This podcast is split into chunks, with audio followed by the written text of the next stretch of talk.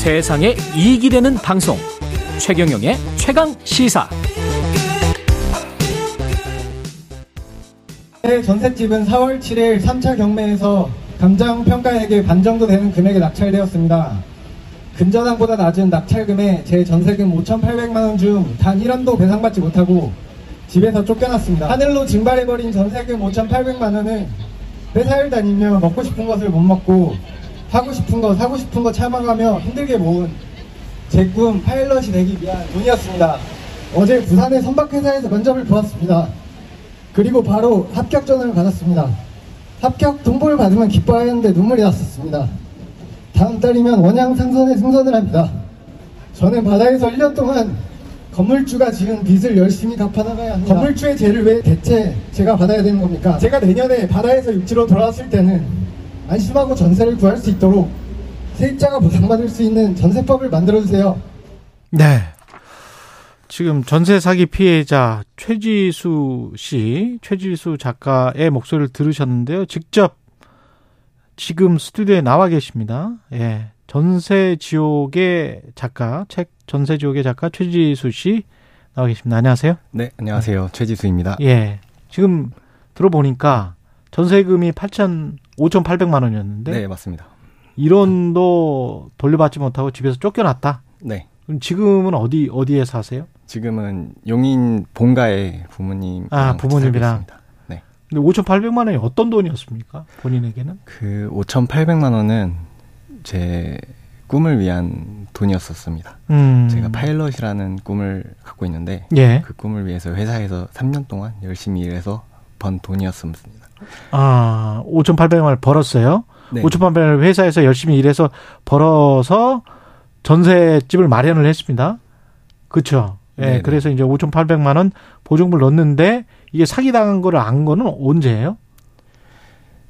이제 2년 전에 경매가 들어갔고요. 2년 전에 경매가 네네네. 들어갔고. 그리고 올해 4월 7일 날 이제 경매가 마감되었고 6월 23일 날 이제 사건이 종국돼서 한 푼도 이제 돌려받지 못하는 결과를 아. 받게 되었습니다. 그는 2년 전에 경매에 들어가고 지금 네네. 2년을 거쳐서 네. 배당을 한 푼도 못 받았어요. 전세금을. 네, 맞습니다. 그 어떻게 된 거예요? 그러니까 그 선순위는 아니었어요? 네, 선순위는 아니었고 예. 음, 사실 어느 정도 위험하다고는 알고 그 예. 집에 들어갔었어요. 왜냐면 근데- 아- 앞에 뭐 은행 선순위가 있었습니까?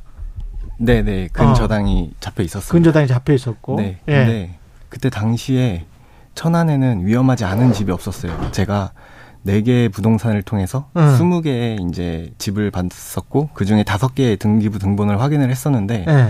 대부분 다 집이 대출을 최대한으로 끌어받은 상황이었습니다. 빌라였습니까, 여기?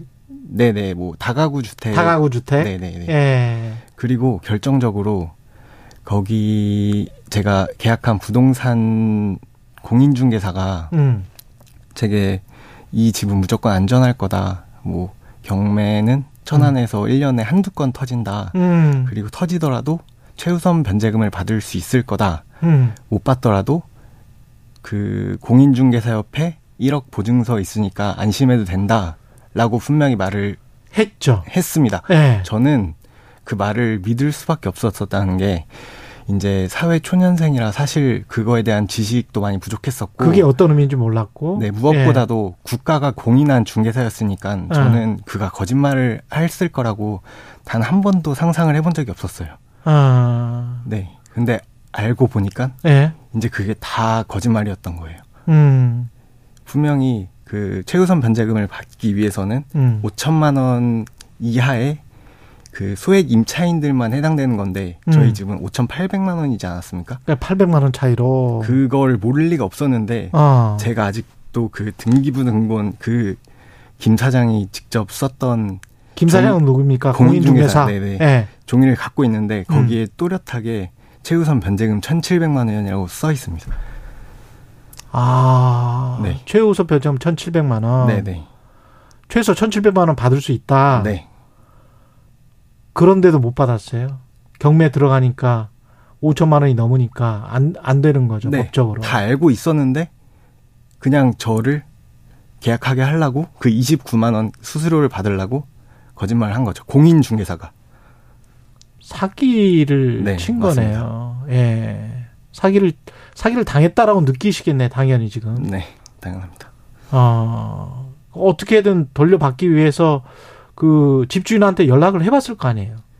네, 그 전세 계약서를 맺었었을 때 음, 거기에 집주인 전화번호가 당연히 있지 않습니까? 예, 전화를 해봤었죠. 예. 그래서 뭐 간단한 얘기도 하고 뭐 잘 사용하겠다 감사하다 이렇게까지 얘기했었는데 나중에 경매 넘어가서 알고 보니까 그 전세 계약서 상에 써 있었던 집주인 전화번호는 그 주택 관리 소장의 전화번호였었습니다. 그러니까 부동산 사장 이걸 몰 모를 리가 없지 않습니까? 아, 이거는 너무 이상하네. 네, 맞습니다.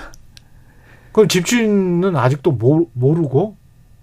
저는 집- 집주인이랑 통화를 한 번도 해본 적이 없고 얼굴도 본 적도 없고 그럼 5,800만 원을 어떻게 뭐 국가에서 어떻게 해주는 건 다른 건 없어요? 경매 말고?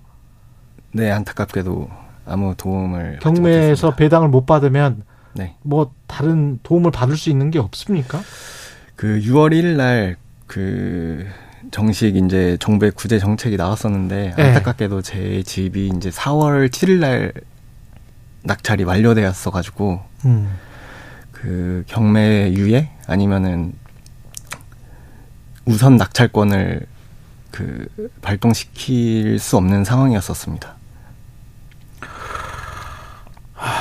이게 지금 전세 상위 사기를 당하, 당해 보셨으니까 네네.